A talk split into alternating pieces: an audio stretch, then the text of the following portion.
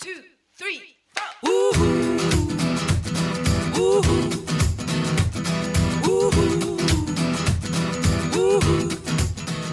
Hey everyone. Today's guest is singer songwriter KT Tunstall from Edinburgh, Scotland.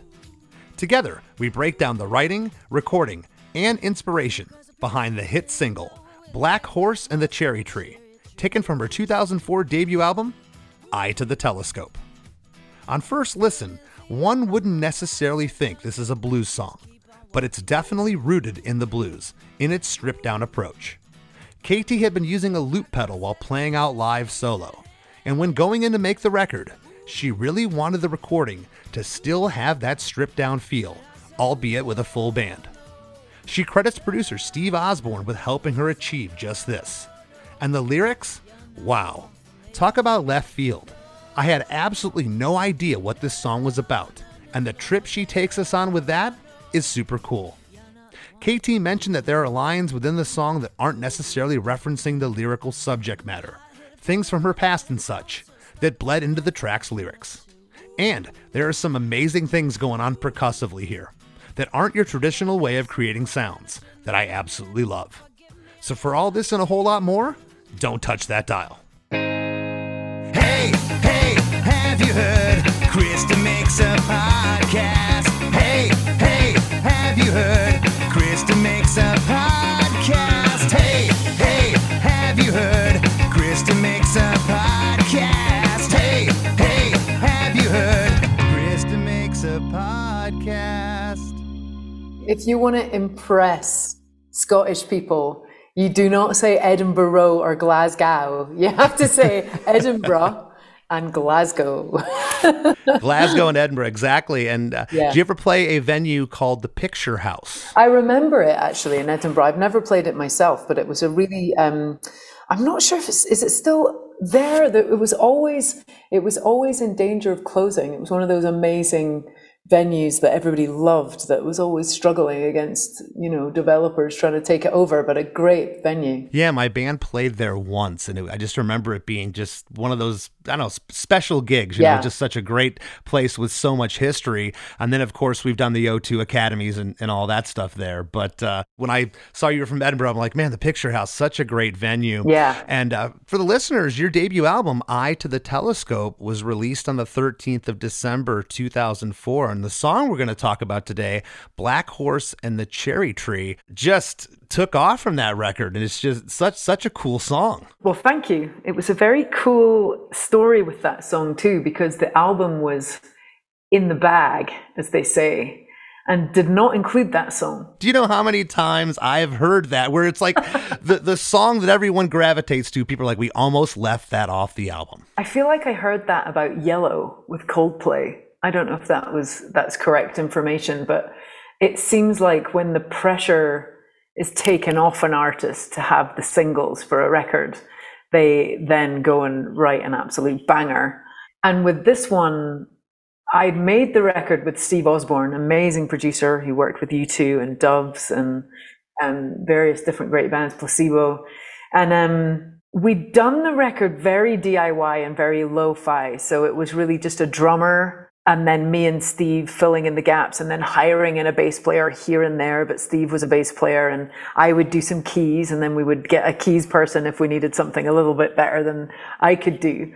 But it was a, ver- a very small number of people in a very lo-fi space. And, uh, but it really did end up a very rhythmic kind of garage band sounding record. it's insane when I went and looked at videos. I went and saw performances, especially the one on later with Jools Holland. Can you talk about that a little bit? Yes. So, I mean, this was the day that changed my life, right? So, the day went like this Nas the rapper was due to appear on Later with Jools Holland, which, if you aren't familiar, is the holy grail of music shows in the UK. Oh, yeah. Um, and what he does is he'll have about five bands in the round, and you'll have anyone from Bryan Ferry to Van Morrison to, I mean, just, you know, the, I, there's been everyone and all stars on this show. Then he'll have like an indie band. He might have Future Islands or, you know, uh, Maggie Rogers or someone kind of in the, in that middle status of uh, success, and then he'll always have brand new people. And you basically go around in the circle and you play a song each. And so Nas the rapper was meant to be on the show. He pulled out 24 hours in advance, and for some reason, I got the call as an unknown singer songwriter to be the new uh, artist on the show. And this song was really written after I'd finished the record and I realized I did not want to play solo with guitar, confessional, open mic style anymore. I needed to get that injection of rhythm into my music because to me, the rhythm felt just as important as the melody and the chord changes and the lyrics. And so my friend Mosh, who was a sound guy for a band that I was kind of uh, just moonlighting with and doing some singing with, had this Akai headrush pedal in his bag. And at the end of rehearsal one day, he said, "Why don't you try this and let's mess about with it and see if you can get some rhythm going on it." And um, I'd seen people do guitar lines, I'd seen people do vocals, but I'd never seen anyone do both together. And the eureka moment for me was I'd never seen anyone bash the shit out of their guitar to get a, a beat. And so when I first tried that, it sounded terrible. And so we realized that we had to actually insert an EQ and start to really manipulate the sound a bit, flatten it out, take all the middle out. That's the trick, by the way. If you want your acoustic to sound good through the loop pedal, just carve out your middle. Um, and we got there, and suddenly there I was being able to pretty much recreate most of the band sounds on a loop pedal by myself. And um, I think that, you know, the show was so impactful because, first of all, many people hadn't seen a loop pedal being used. Um, and secondly, I think they were kind of surprised to see it being used by a girl. You know, it was guitar pedals have just always, you know, been the, the world of boys uh, historically, and not so much now, thankfully, but um, and and I, I, you know, let's acknowledge those amazing female uh, rock guitarists who've come up and been the anomalies during that time. But I think it was sort of refreshing uh, for people to see this little girl on TV, like using a spaghetti junction pedal rig and, and creating a band on her own. So, it, um, yeah, it really kind of fired me out of a cannon the next day. People went crazy for it. So, is uh, the loop pedal uh, the only thing you can multitask with, or outside of music, are you a multitasker as well? I would say I'm pretty much a multitasker across the board, and it's kind of you know it, it comes out of it comes out of need, it, and yes. I tend to I tend to adapt very quickly to learning something if I need it. I'm not particularly good at applying myself and learning just from a from a point of view of interest and and uh, diligence. It's much more if I need to do something, I'll get it. I'll get it learned very fast. Um, and so I play a bit of drums. I'm a, I, I started off as a keyboard player. I was a classical pianist for many years. Oh, um, oh, cool! I had a cool beginning where uh, I was clearly like gravitating towards music at a very young age. And I start, I asked my parents for piano when I was four years old. And um, I, my music teacher, not that long ago, reminded me that I turned up for my grade one exam at, at when I was five, I think, with my coloring book instead of my music. which is pretty much like a report card for who I am for the rest of my life. Um, but yeah, I, I, I absolutely kind of slam dunked my first exam by just of memory, not not needing the music, and I think that was really that's really more along the lines of how I like to play and learn is just by ear rather than read. So I do read and I can read and I can write, but I I never had any sorry, humble, humble brag, but I, I, had 12 years of piano lessons, but I never got lessons on piano or for singing. And there was something very liberating about that. But it was really good having that, having that piano basis for and, and theory understanding. And so I, I, always sort of think of the piano as the mothership. It's a really, mm-hmm. really great instrument to learn first. I think it gives you um, it, it, teaches you the language of music in a really clear way because you can see your hands in front of you do you know with the chord structures and everything i can only hack through a piano but i've written songs on it because it's so primitive yeah exactly and you, you, you i think in terms of finding your way on a new instrument it is a it's a very I think it's a, a, great instrument to start on because you can see what you're doing and you can see the notes. I, I still am very scrappy on guitar because you can't like turn around and look at your hand and see what you're playing. you kind of just have to learn the places. Um, and then I also took up classical flute, so I'm a flautist. And uh, uh, what else? I don't play anything in the violin family. You would never catch me managing any of that. But that's kind of the only thing I couldn't really get a decent tune out of. Well, that's that's awesome. So, what were some of your influences? Because this song in particular just it doesn't sound Scottish to me. Your No. your accent your accent doesn't come across. It sounds like some American singers. I want to Yeah. see who you who maybe your influences were and if I was kind of in, in the ballpark. Well, I'll tell you where the stealth Scottish influence comes in that in that song, which is if you grew up in England, the very bog standard beat that you hear is going to be a backbeat. You know, it's all those great bands, Beatles, Kinks, even Rolling Stones, who are you know very very uh, transatlantic sounding, but you would have a boom gat boom gat, and you would you would always have that is the standard go to beat of a song. And when it comes to Scotland and Ireland, we have such an intrinsic and powerful influx of Celtic music Yes. in our cultures, and we grew up listening to it. So when I grew up in in you know elementary school, by by I don't know mid November, you weren't doing physical phys ed anymore. You were doing Scottish country dance training. So all the kids were taught traditional Scottish country dance in in kind of uh, preparation for the Christmas party where we would have a ceilidh, which is just a total riot. It, it's basically like Viking dancing. It's just amazing. But there's all these kind of different dances and moves that you learn as a kid. And um, I hope they still do that in schools. I don't know if they do in Scotland, but but all of these tunes are a four to the floor pulse. It's doom doom doom doom doom. It's always four to the floor beats. And so the traditional music of where I grew up is more likely to be a full four to the floor beat than it is to be a backbeat.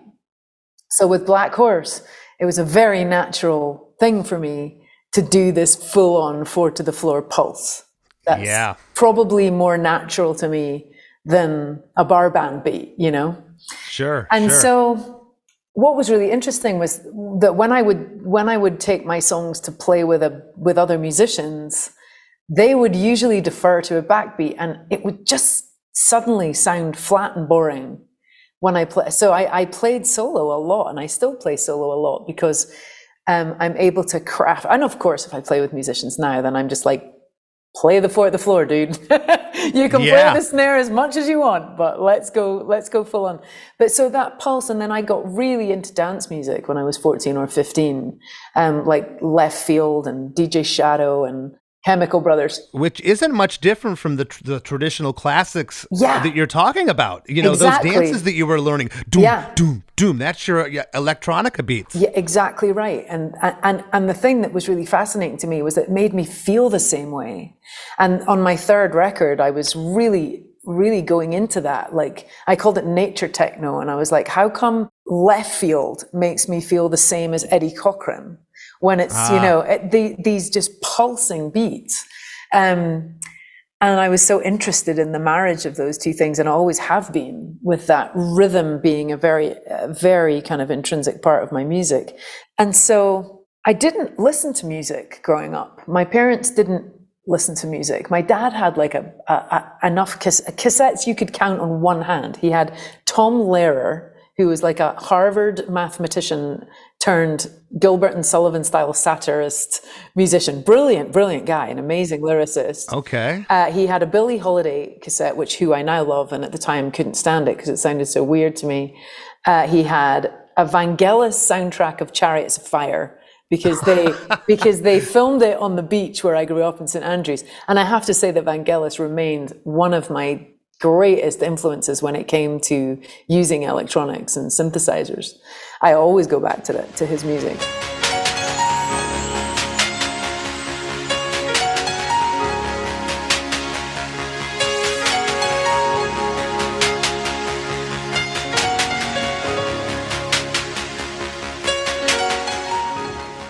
And um, what else did he have? Mozart and Beethoven. And that was kind of it. Um, and so I didn't really get into, and I, my friends weren't mad for listening to music either. I was much more into theatre and performing. And it wasn't till I was kind of in my mid teens when my dad got a satellite dish because he wanted to watch rugby and cricket, and I found MTV. Yes. And then that just changed everything. And one of the first songs and videos I became obsessed with was Loser by Beck. Yo.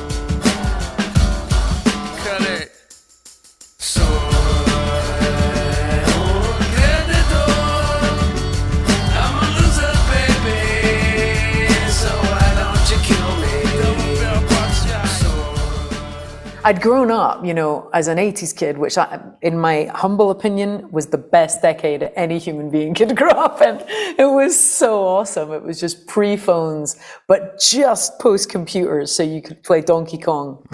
uh, but you'd have to wait half an hour for, for it to load. Yeah. Um, but you know, it was a really, it was a wholesome decade to be a kid in, and there was just the, be- you know, the most amazing movies and uh, and fantastic pop songs and pop singers. But I, I wasn't really aware of anything super cool at that time. I was into Adam, you know, I loved Adam Ant and Kim Wilde and um, George Michael and Whitney Houston and Madonna. But really, it wasn't till I got MTV and saw "Loser" by Beck, and I also loved that song "Fool's Gold" by the Stone Roses, and got very into Stone Roses, mm-hmm. and just sort of discovered indie guys, basically. Well, again, the song, you know, if I was, and I know traditional Scottish music, and this just, it has its, its own thing, but it doesn't sound like I would peg it for being being Scottish. No, absolutely not. So the other major thing that happened was before this is a little later on, you know, around the time of writing this song and making the first record,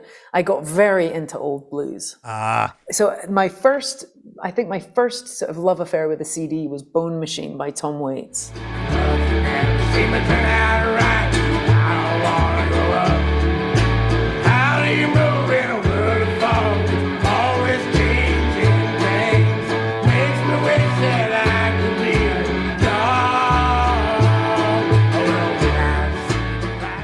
Was like, holy shit, this guy's white. I thought he was a black dude because it sounded so bluesy.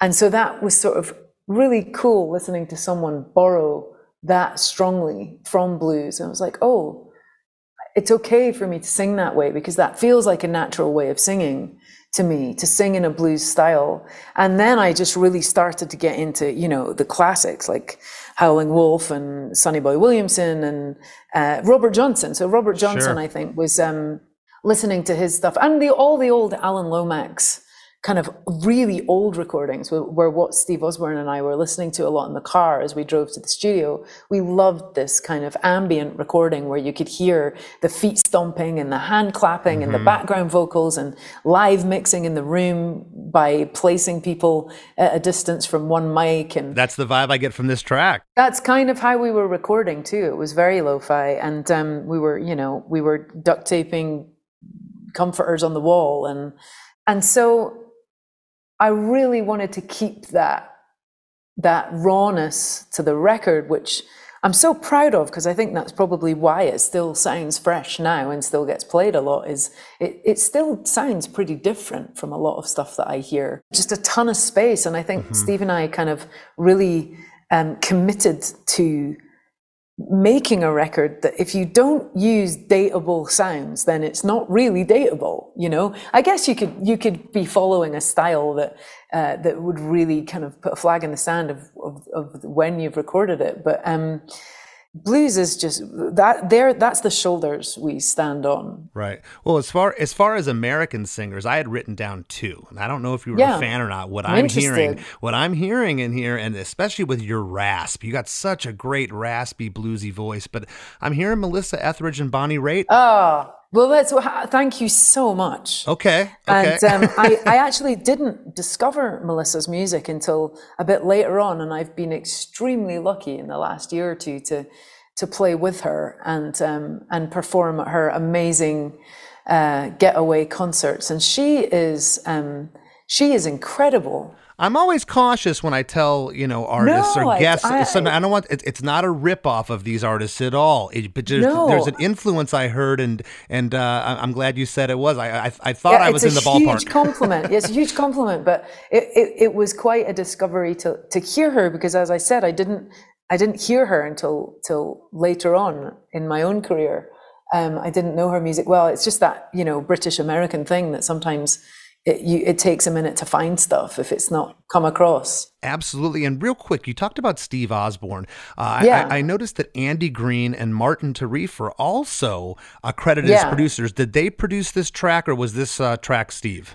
This was Steve Osborne. So Andy, the, the the whole it was so interesting because I was very green behind the ears in terms of this process, and and I had a uh, it was very very difficult working with my record label because they seemed to think that it would be um, helpful for them to just deal with shit and not tell me what they were doing. And so they, I didn't even, I wasn't even told who was mixing the record. I didn't know where the masters had gone. It was really discombobulating and, and actually very challenging for me at the time because I, I, I'd spent 10 years trying to be an independent musician. I didn't really want to sign a record deal. Um, and not to say that I'm, I'm sorry that I did because it was, it was a very successful record, but it was definitely tough. Uh, the type of musician I am was never gonna sit particularly easy with the, with the record business, you mm-hmm. know. So I remember with that song, it was just Steve, myself, and a drummer, I believe. I, I'm trying to jog my memory because I know that Andy Andy did some production on Other Side of the World. I don't know if it says in the credits or not. I can't remember off the top of my head. Well, I'm gonna, I'm definitely gonna jog your memory on, on some things here. So Yeah. The the really cool thing was that I played the I played the song for my label boss and then the talent scouts for Jools Holland were coming around to the rehearsal because they'd heard about, you know, the record coming out and and my label boss told me to play them Black Horse, which wasn't on the record. And I was thinking, you know, I've got a single for the next album already. And he said, play them that one. And I was like, but it's not on the album. He said, trust me, just play them that one. And I did. And then when I got the call to do the show, because Nas the rapper pulled out at the last minute, you know, not the most obvious replacement, uh, uh, an unknown singer, folk singer from Scotland. I, again, my label boss said, play that song. And I just thought it was crazy because we didn't have a recording of it. And so I went ahead and played it. And of course, it just went nuts. And we had to rush release the record with a recording of it. So the first 10,000 copies of Eye to the Telescope have the audio from the TV show on it. Well, my heart knows it better than I know myself, so I'm gonna let it do all the talking.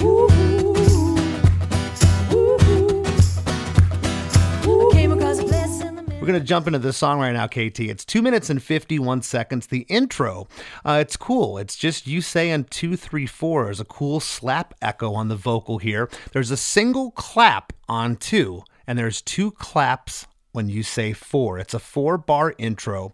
And there's kind of the signature hook of the song is this woo-hoo vocal that happens four times. Uh, one vocal's panned off to the left, and the higher harmony of that is panned off right. two, three,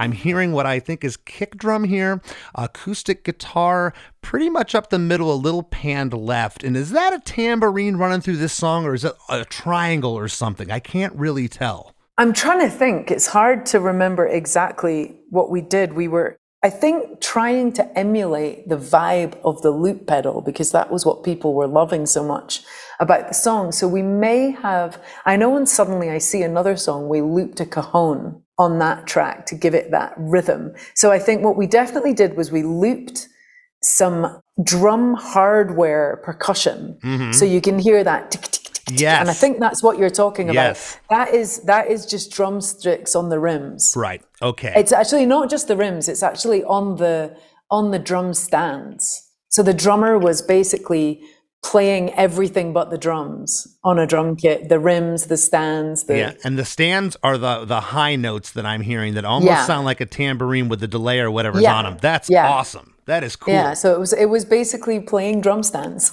That is gr- I, I love stuff like that. I love when it's like, yeah. Yeah. we tried a tambourine, we just couldn't get the vibe, and all of a sudden my drummer started beating on the drum stand, and voila, we have Yeah. we have we have the basis for our track. I think the rule of thumb to making raw, kind of uh, realer and more unique sounding stuff is to limit what you can use and get creative with it rather than just adding and adding and adding and this plugin and that plugin and this piece of gear and this instrument. Like keep it keep it cheap and look around the room for something you can hit with a stick.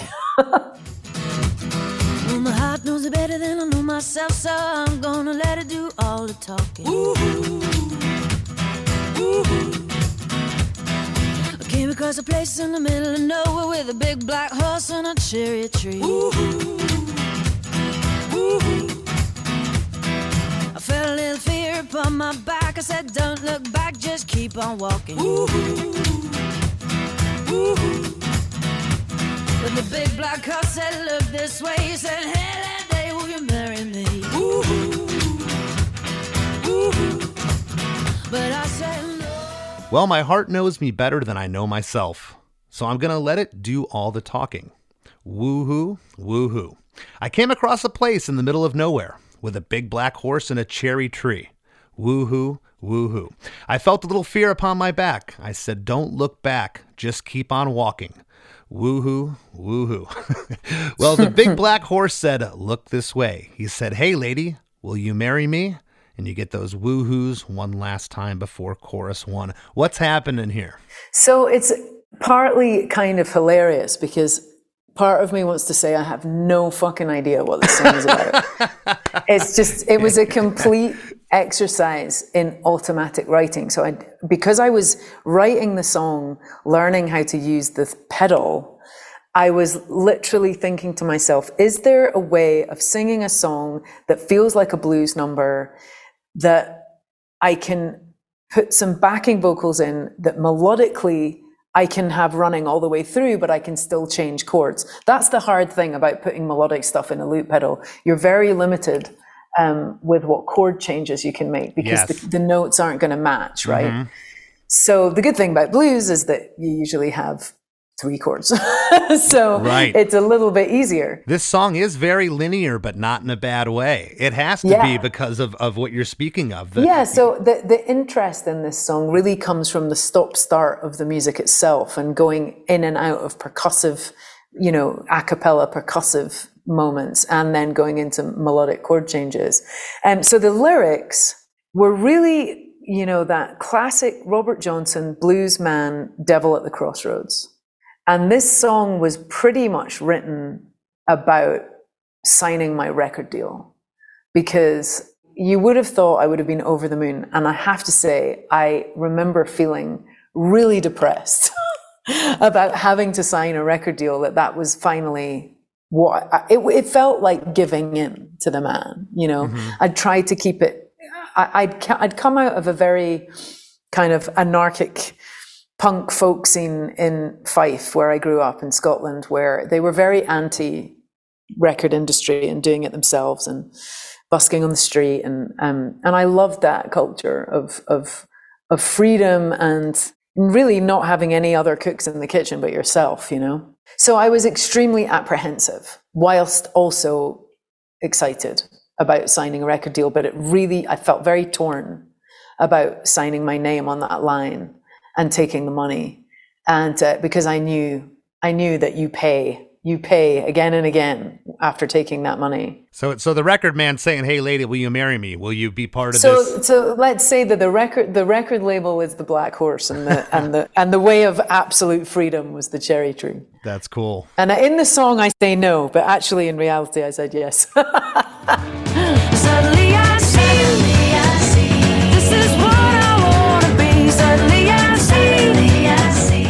Hey, don't go anywhere. We got lots more with KT after a few words from our sponsors.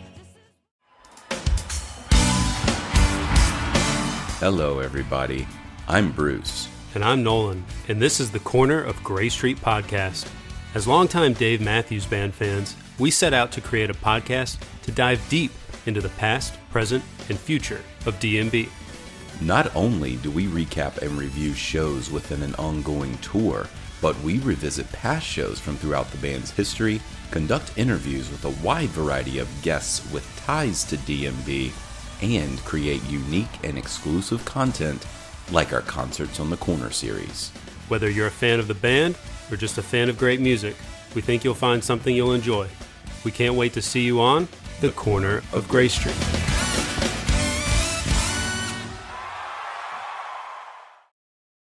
Do you like to laugh, geek out on music, and learn all about that band or artist who had that one song back in the day, but then seemed to fall off the face of the earth?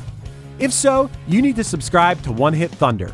Together with an array of interesting and hilarious guests, we do a weekly dive into one hit wonders like Eiffel 65's Blue, Kreayshawn's Gucci Gucci, EMF's Unbelievable, Del Amitri's Roll to Me, Los Del Rio's Macarena, Musical Youth's Pass the Dutchie, and even Patrick Swayze's She's Like the Wind.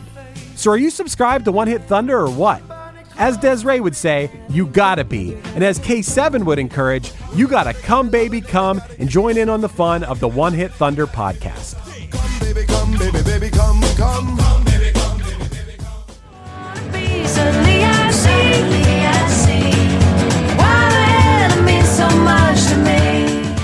And now, back to the show.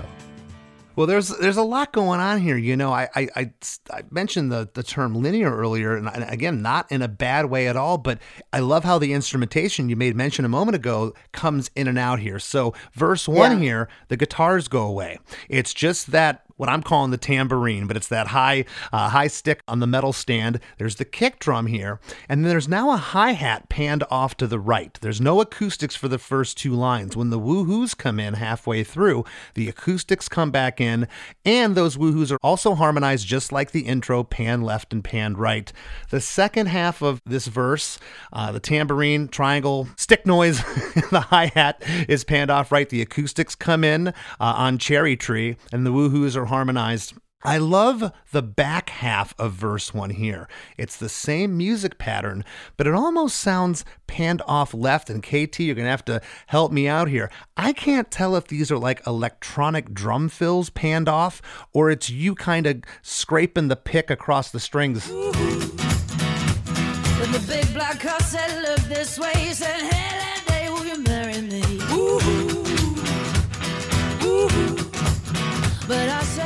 Oh yeah, there was there was a hundred percent zero electronic about this song. Um, so when I play with the loop pedal, I use my damp dampened strings as percussion. So the first thing I do is I beat the the the, drum, the the guitar like a drum to get the beat, and then to get that percussive stuff, I dampen all the strings with my left hand and just use the pick to get a percussive scraping sound. So you get that. It's awesome, and you can really hear it later in the song. This is also a, a, a kind of more upbeat version of "Woke Up This Morning," right? Now, now, no. Woke up this morning. There's no music. Now, now, no. There's music in between.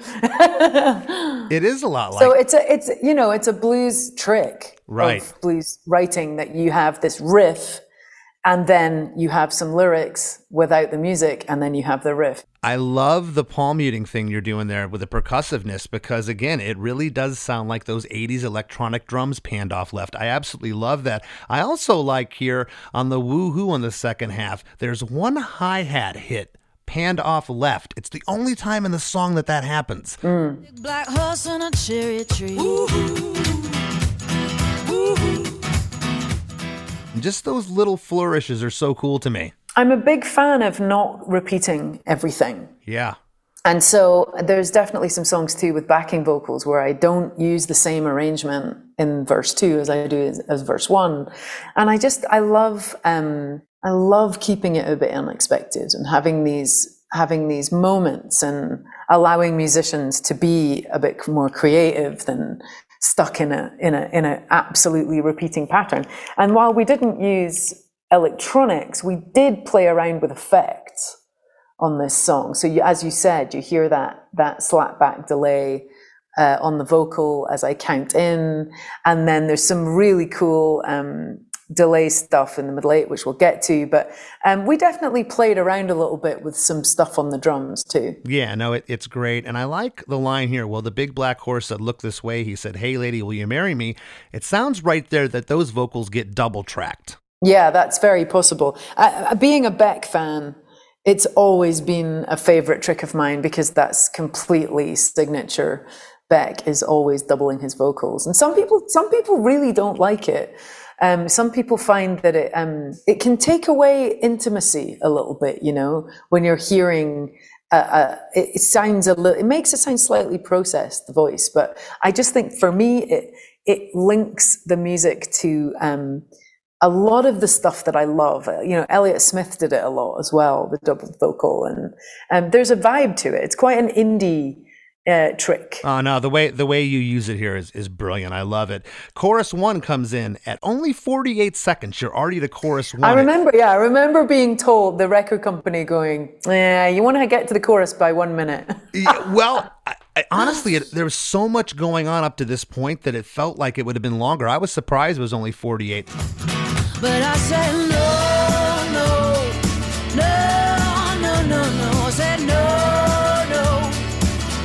the one for me.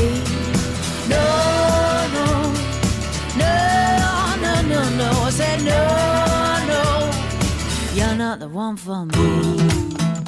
But I said, no, no, no, no, no, no.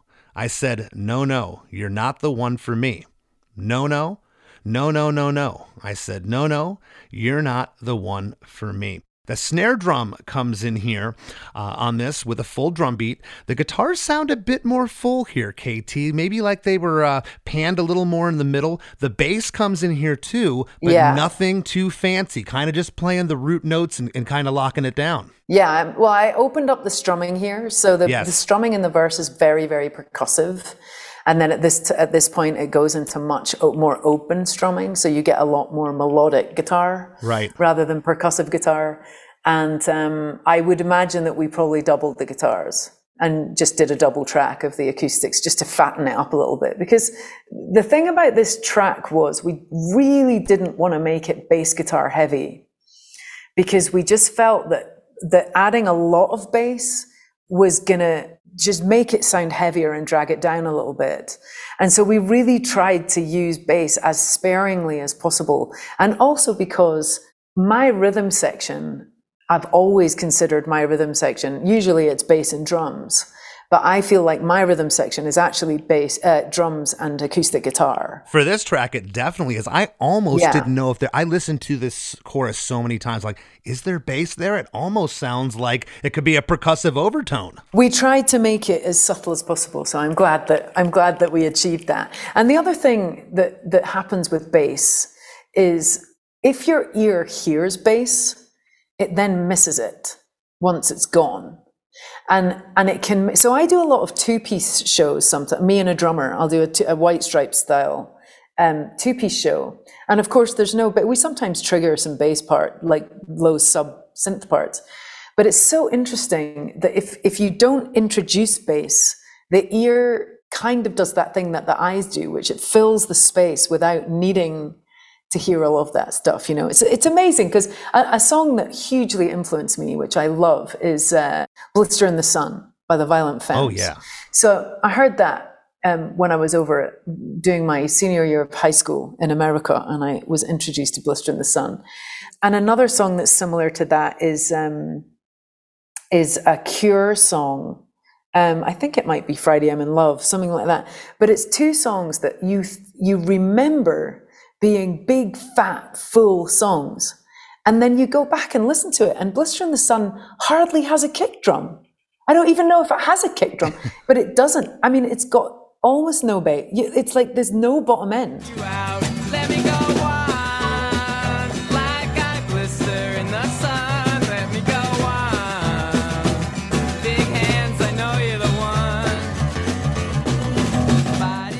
Same with the, the the Cure track. I remember going back going, "Whoa, this is like frequency wise, this is actually a very limited, narrow sounding song, but your body feels the song so much that you kind of fill in the gaps. So that's what we wanted to do with with Black Horse really was was leave space and and kind of reset your ear so you're not missing a big fat bass which ends up filling up all the space. That's a really interesting take. Well, you just mentioned uh, a little bit back about how uh, you were saying, no, no, no, you're not the one for me. And that's basically what the chorus is saying here. The last line, you sing just by yourself, no band. The band Yeah. stops. You're not the one for me. The vocals alone there. And then Who, Woo, Who uh, takes us right back into a two bar reintro. Acoustic guitar is doing some more single note thing here, along with the kick drums and the uh, the stick on the stand, we'll call it, before we get right into verse two. S- Stand percussion, we'll Stand, call it. stand percussion. And my heart hit a problem in the early hours, so I stopped it dead for a beat or two. But I cut some cord and I shouldn't have done it, and it won't forgive me after all these years. So I sent it to a place in the middle of nowhere with a big black horse and a cherry tree. Now I won't come back cause it's all so happy and now I got a hole for the world to see. It says And my heart had a problem in the early hours, so I stopped it dead for a beat or two. Woohoo, woohoo. But I cut some cord, and I shouldn't have done it. And it won't forgive me after all these years. Woohoo, woohoo. So I sent her to a place in the middle of nowhere with a big black horse and a cherry tree. Woohoo, woohoo. Now it won't come back because it's oh so happy. And now I've got a hole for the world to see. Woohoo, woohoo. I mean, it's when I listen to it now, it's there's a lot of deep, profound stuff around those lyrics that's a little bit difficult to describe. But the heart hit a problem thing was I had a heart murmur when I was born. And I know this because I was adopted. And so it said on my adoption certificate that I had this heart murmur. And this whole verse is sort of a, a kind of, as I said, slightly difficult to pin down feeling of being cut from a past I knew nothing about and then sort of sent into this different life. I was adopted when I was like 18 days old, but it's always played a pretty big part in my makeup, you know? And I'm not totally sure what the cut some cord thing is about. It's, I guess, to do with that period of time of signing the deal and maybe feeling like I wasn't completely, truly following my true heart. And I think I felt very torn, as I said, and uh, discombobulated about being in this situation where I was kind of feeling like I was partly working for someone, which I was desperately trying to avoid. And so I think it was just conflict of thinking, you know, is my heart going to forgive me for for betraying her on this one? I love that you brought that up because so many times a songwriter will be writing a song about a particular thing, but things in their life, be it from the past when they were adopted at 18 days old to any type of strife or happiness can somehow bleed into the song.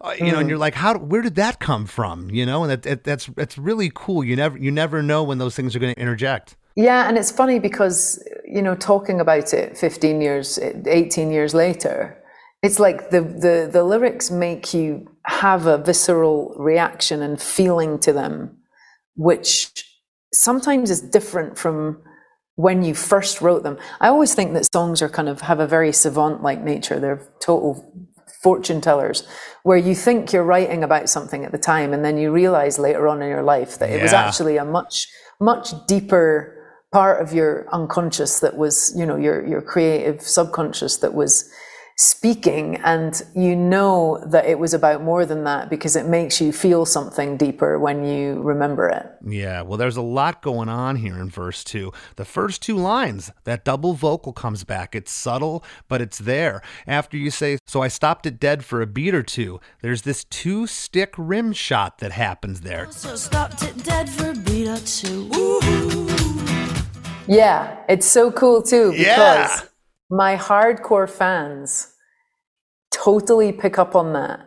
And so whenever I do that stop, I can see who the hardcore fans are because they do a double clap. Uh huh. It's so cool. It's a really cool moment in the show. I'm like, who's gonna do it? Who's gonna do it? I always talk about this on the show. Those little hooks within songs that kind of go by and you don't think of them as hooks. That's a huge hook when you look out and the audience is clapping. It's so cool. the beat or two. Yeah, yeah, it- it's great. uh, on all these years, your vocal goes up an octave there. It really hits this great rasp in your voice. Yeah, I've always had this thing where I don't like verses to exactly repeat. Yes. So I think you'll find throughout all my songwriting that melodically, you know, I like to make sure that the strongest melody beds in the first time round, but then I really like to play with the expectation the second time around. It's it's really neat. Well, the back half of verse two, uh, you get those percussive guitar panned off left. What I what I thought was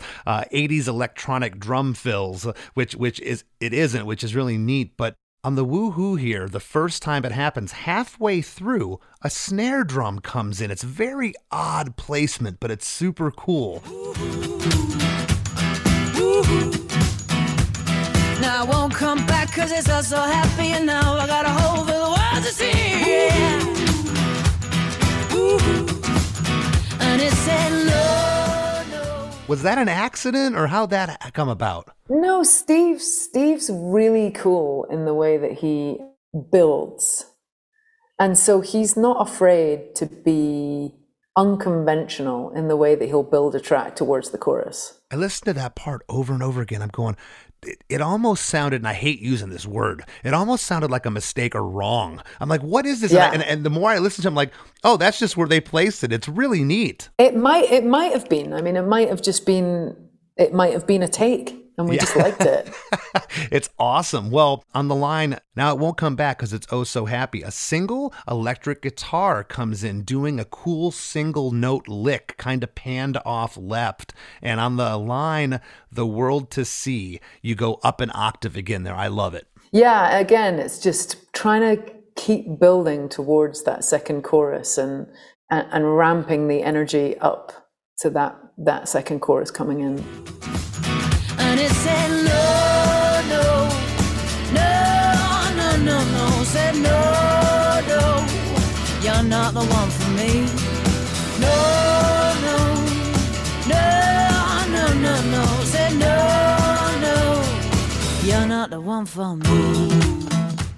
Second chorus uh, comes in. It's the same lyric as chorus one, except it starts off by saying, and it said, instead of but I said. On the last line, you're not the one for me. The band stops. It's just the vocal. And then who, woo, who. We go into a four bar re intro. One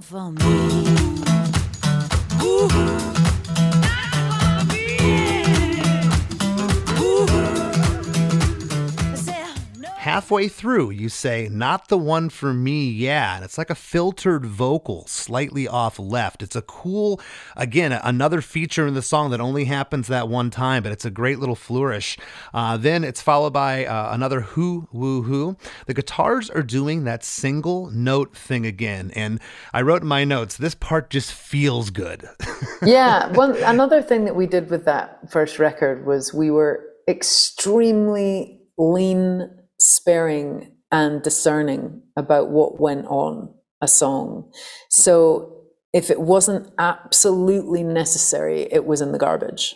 So there is no fat, basically, uh, uh, on that record. It's so it's so simple in terms of its arrangements because what we really wanted was for when you listen to this album to be able to imagine a person playing that thing that there isn't a sound coming from somewhere you know ethereal where you don't know what it's on or who's playing it it's just like oh the drummer's playing that oh the guitarist is playing that and oh there's someone clapping in the corner we wanted to make you feel like you were in the kitchen while we're playing this song I just got goosebumps. You took the words out. You Aw. did no, you took the words out of my mouth because that's why it translates so well when you do it just by yourself. Because even though this is full band, it still has that personal thing to it that when you Yeah. go, it's just as magical as the recording. You can't get that with a lot of songs. They just You don't. They yeah, don't that's right. translate. They don't translate the singer songwriter on, on a bar stool somewhere. You know, I'm a huge Carole King fan, and I, I consider Tapestry, you know, my my songwriting Bible. Mm-hmm. And I think that she does that so beautifully on that record, where you're hearing humans. You're not hearing recordings. You're hearing, Yes.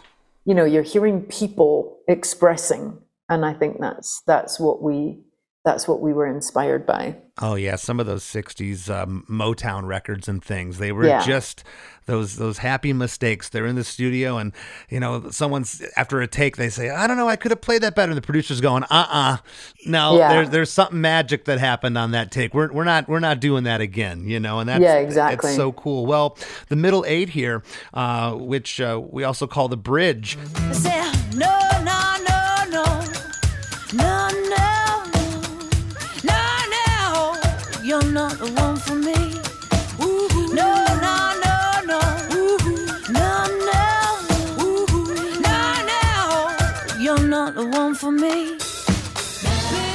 I said, no, no, no, no. No, no, no, no, no. You're not the one for me. Woohoo. No, no, no, no. Woohoo. No, no, no. Woohoo. No, no. You're not the one for me. So lyrically, I mean, interesting stuff, huh? well, no, you know, I was just going to say, sometimes you don't need more information. It's interesting. The bridge isn't that uh, different than what's going on in the chorus, but but it works brilliantly here where you went with it. There's just also some cool looping aspects where we've got some like do do do do do do do and then a little a little harmony to that going on as well. And so it's really just a it's really just a breather. Sometimes a bridge is just a break Right. from lyrics and you know slightly more complex arrangement to just reset you to enjoy the final chorus. And um and really in a song like this the bridge is there to provide i think some just great rhythmic energy where it's kind of like a breakdown dance party take your shoes off and then you know get back into singing once the chorus comes in so it's really just a kind of a little percussive journey into into breakdown before the chorus comes in again Well, this part's great, and I got some stuff I want to talk about. The woo-woos here. It's interesting. They're panned off left, and it's just the melody. There's no harmony here. Was that discussed in the studio, and why wasn't there a harmony put on those? Yeah, it's about, you know, a breakdown in a song is about stripping back. So it's about taking uh, whatever you can out to thin the track out to the kind of the more um, driving percussive elements. So a lot of songs that you'll hear that have breakdowns do that. It's just like, what's the bit of this song that makes you dance the most? and and then you strip it back and then you can you know you're really you're basically giving yourself space to slam back in to finish the song Well, that kick drum's still here. That stick percussion, acoustic guitar, slightly pan left. oh and i should say as well we did record the bass drum with a beater not with a kick pedal so we used a really big fur beater which makes complete sense because I almost thought that your palm was hitting an acoustic guitar and you d- delayed that or reverbed that and looped it. It almost sounds like that. Yeah, it was a big bass drum. It was a bigger than normal bass drum skin. And so it sounds kind of like a, you know, a marching band bass drum. Yeah, no, it's it, it's cool. And then that muted strumming, that percussive thing is is really evident here. I think I mentioned that earlier. It doesn't sound like those electronic drums here at all. You can really tell what it is. And maybe when it was mixed, maybe some of that delay was pulled off here, so it was a little more immediate. Yeah, I'm sure. Yeah, Yeah. you would definitely want to go drier at this point. Yeah, yeah, and I, I think that's great. And then last thing here, one of the coolest parts is this high guitar uh, delay. It's like swirling between the left and right speakers. I, the only way I can describe it, it kind of sounds like seagulls. No, you're not the one for me. No, no, no, no. No, no. No, no. You're not I can't remember that, so I'll have to go back and listen. But Yeah. I know that like Steve and I were both big fans of um, like rotor cabinet Oh delays. yeah. So I wonder, I wonder if we did something like that on it. it's really it's really awesome and then the the big surprise was the last chorus of this song which really it's almost like a verse mixed with a chorus because you're still Yeah. you're still getting those no no no's in there from chorus 1 and chorus 2 but they're tucked behind the lead vocal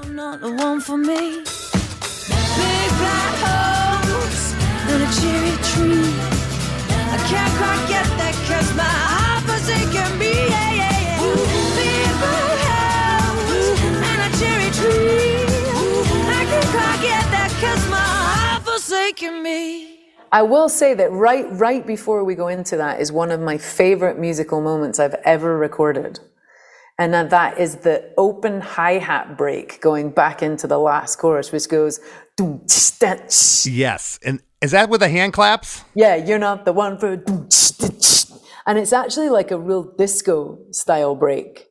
And it's not what you would expect. You would expect like a rat da da dum dum. Yeah. And it's this this pure 70s disco hat break going back into the chorus. And I love when I'm playing with the drummer when we play that break back into the last chorus. It's awesome. It it is, and and there's there's some hand claps that happen there in that part you're talking about, and then we get here to like I said, it's it's like a verse mixed with a chorus. I love how they interweave, and I'm gonna read these lyrics and have you have you set them up. A big black horse and a cherry tree. I can't quite get there because my heart's forsaken me. Yeah yeah yeah, woohoo. Big black horse in a cherry tree. I can't quite get there because my heart's forsaken me. There's another woohoo on that last line. The band stops on Heart's Forsaken Me. And it sounds like here, KT, that low notes of a B3 organ panned off to the right come in, doing this cool new me- little melody.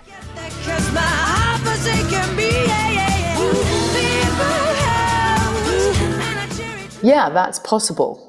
I would again, I would have to listen to it, but that that um It's- and it's is that the first time that happened? That's the first time it happens. The only time I hear it. That's cool. Yeah. Well, I will definitely go back and check that out. It is really cool. we were we were definitely just reaching around the corners of the studio for whatever was available. So um, I think you know it's the other thing is that Steve and I have really enjoyed drama in songs, and so you know you don't get a more dramatic ending than a dead stop with the vocal left on its own. That's like classic Yes. drama song stop. I'll tell you what else I like about that is the vocal alone here. Uh, the band stops on the word hearts, and you say "forsaken me alone." That's how the song ends.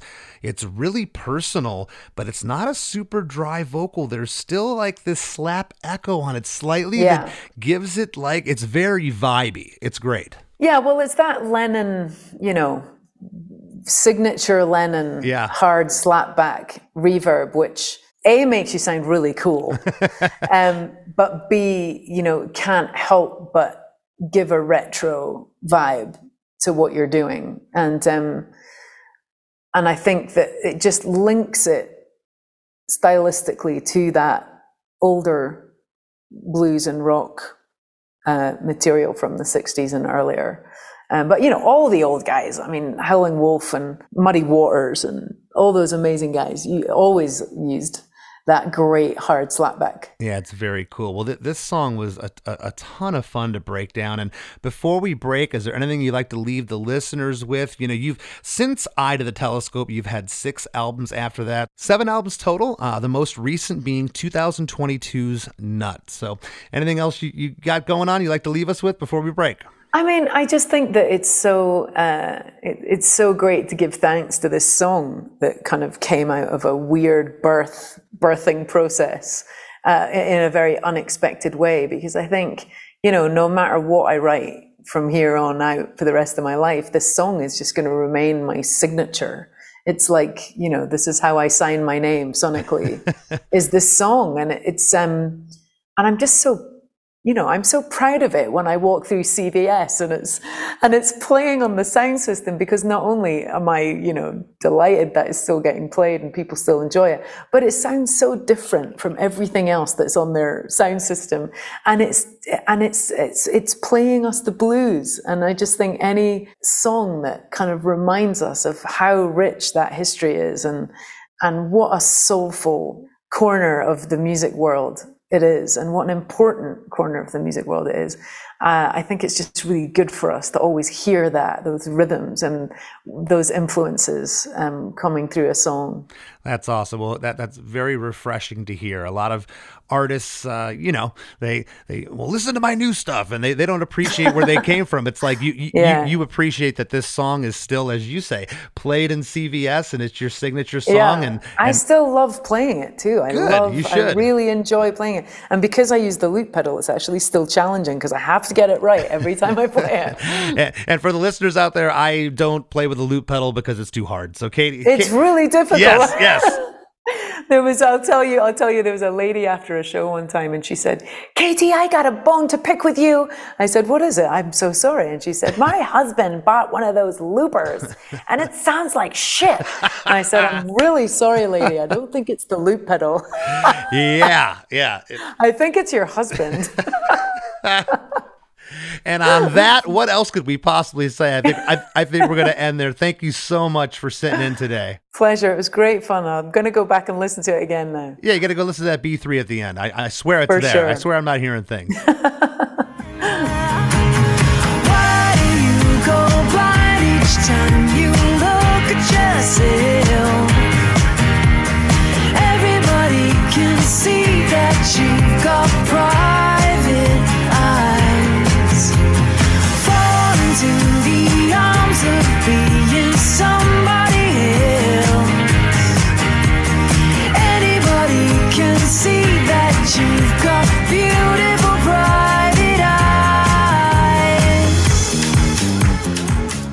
That song you're just hearing is Private Eyes, taken from KT's album Nut, which is an incredible record.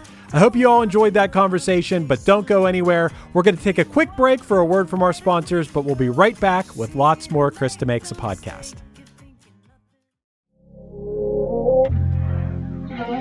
This is the story of Whitney Houston, This is the story of Kurt Cobain. of George Michael, of Otis Redding, of Amy Winehouse, of Michael Hutchence, Bob Marley. This is the story of Prince, It's a new podcast series. about how they died, why they died, and why we're still talking about them so long after. It's like nothing you've ever heard before. It's storytelling. But it's more than that because rock stars, They tell us how we feel. They change our mood, they change the clothes we wear, the people we hang out with. the way we remember things. It's them who give us those ludicrous moments, the ones where you're Jumping around, singing your heart out, feeling understood. And it's those moments we'll help you remember, the ones you're thinking about right now. That feeling That feeling. is coming soon from Crowd Network. Just search for Death of a Rock Star on your podcast app. and subscribe now.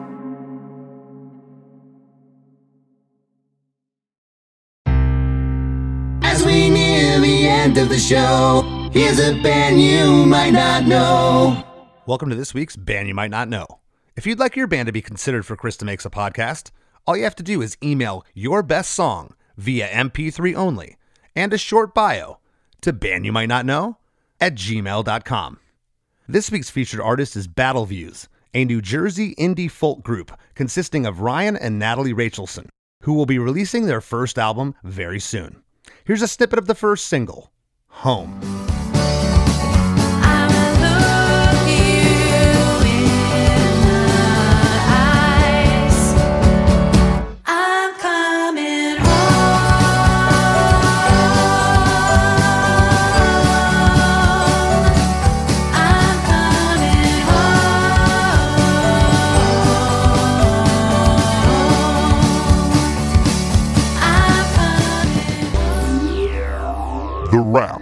Chris and Chris.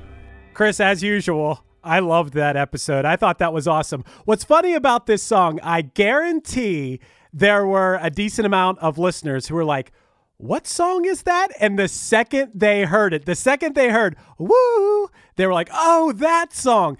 This song has lived on way past when it was first released. You still hear this song today. KT referenced it to us that you know, she still appreciates hearing it in a CVS now. this this song lives on. It's incredible. Yeah, when when this thing popped in the UK, Less Than Jake was was over there a lot during this time period, and it- this song was everywhere. It was in malls and taxis, at venues, at, at uh, bars, restaurants. It was it was it was literally everywhere. This song really exhibits the power of the loop pedal. Is this the first loop pedal centric song that we've talked about on this show? I'm try- I, I think so. I know we've discussed discussed looping and, and things, but I don't know if we we talked uh, specifically about a loop pedal. But yeah, I, I we talked about it at the end, uh, KT and I, about how I think that's why this song translates so well when she goes just by herself and she can get those sounds pretty close to what happened. You know, and like I said, go watch for the listeners, go watch her live videos of this. It is awesome. It's so cool how she's going back and forth. That's why I was joking with her about do you multitask outside of music? yeah, right.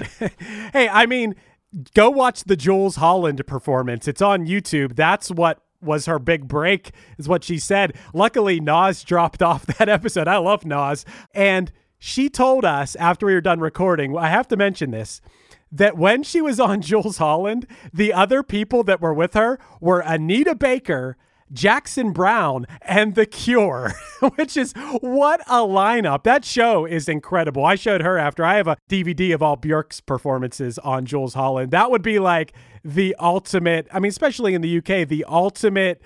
I don't know, place to play music, you know, to get your music out to the world. and you want to talk about vulnerable. And when you watch her, you can see that she because this Jools Holland is like you know the, the the biggest shows that we have here in the states, the the nighttime shows. It's as, it's as big as you could have gotten back then in, in the UK, and you can tell she's scared.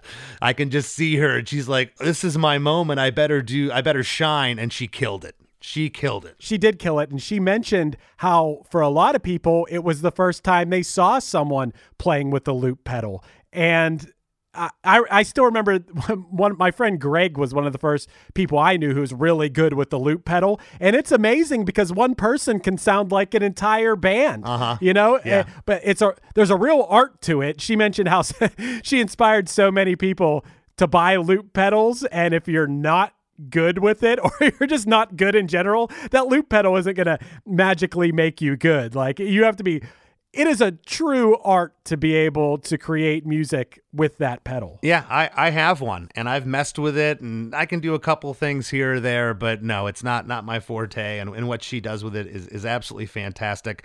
I love that she talked about uh, producer Steve Osborne and how, you know, he wanted to kind of keep it basic, which goes back to the blues. You know, on paper, this doesn't really strike you as like, oh, this is a blues song, but it's rooted in that. And it's just rooted in that realism. And, you know, there, there's not a, a ton of stuff going on in this song production wise but yet there is i know that sounds uh, c- contradictive but it, it's i just love the, i just love the production and what they did here Yeah, it sounds perfect. It sounds like you're in the room with her playing it. Like you said, that's why it has stood the test of time. That's that's why it's timeless. You know, it doesn't sound you know, overproduced or anything or sound like of a time. If this song came out right now, be a hit right now, Yeah. right? I mean, what is there to stop it from being? It will always sound good. I thought it was really cool when she got into talking about her lyrics. She talked about how there's these parts of your subconscious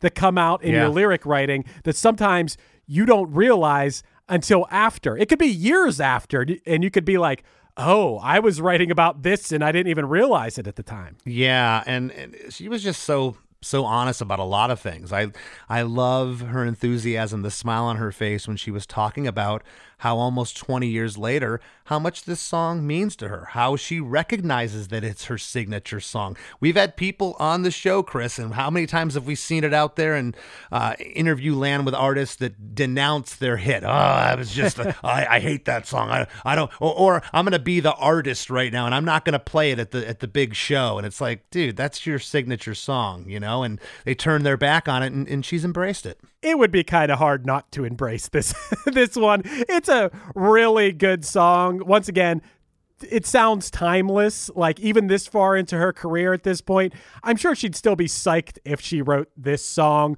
Whereas I don't know, I have songs from early in my music career where people like them and I understand what they like about them, and I'm kind of like, ah, you know, the our presentation on that song or just our musical proficiency on that song or the recording of it sounds dated.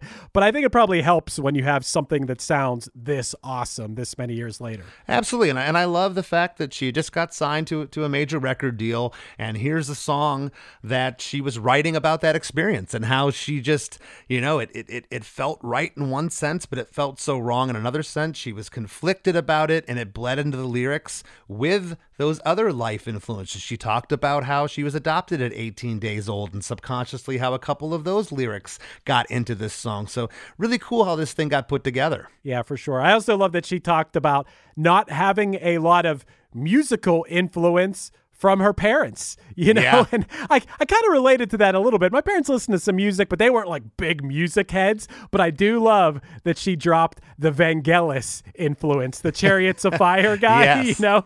Uh, by the way, RIP, he passed away. I think it was in 2022 or 2021. Passed away in recent years, but uh, I think that was a pretty cool influence because she talked about how like his use of synths was inspirational. Which yeah, and I love that she talked about those songs. Which hey, I'm a bass player, so I don't know, I don't know if I love talking about this, but it, it is true. Songs like "Blister in the Sun," uh, where there isn't that low end, and you don't even notice that it's not there if it's not introduced. It sounds full even without so much of the bass. Yeah, for sure. It's it's that that stripped down thing where if, if it's there, you, you know, you're gonna you're gonna notice it. It might take over the other parts of the song, but if it's not there and you don't miss it, you don't miss it. It's just it's just not there, and it's something we really haven't talked about too much on the show. But I'll tell you something we have talked about a lot on the show, Chris. I thought you were going to say, but there is something that you shouldn't miss.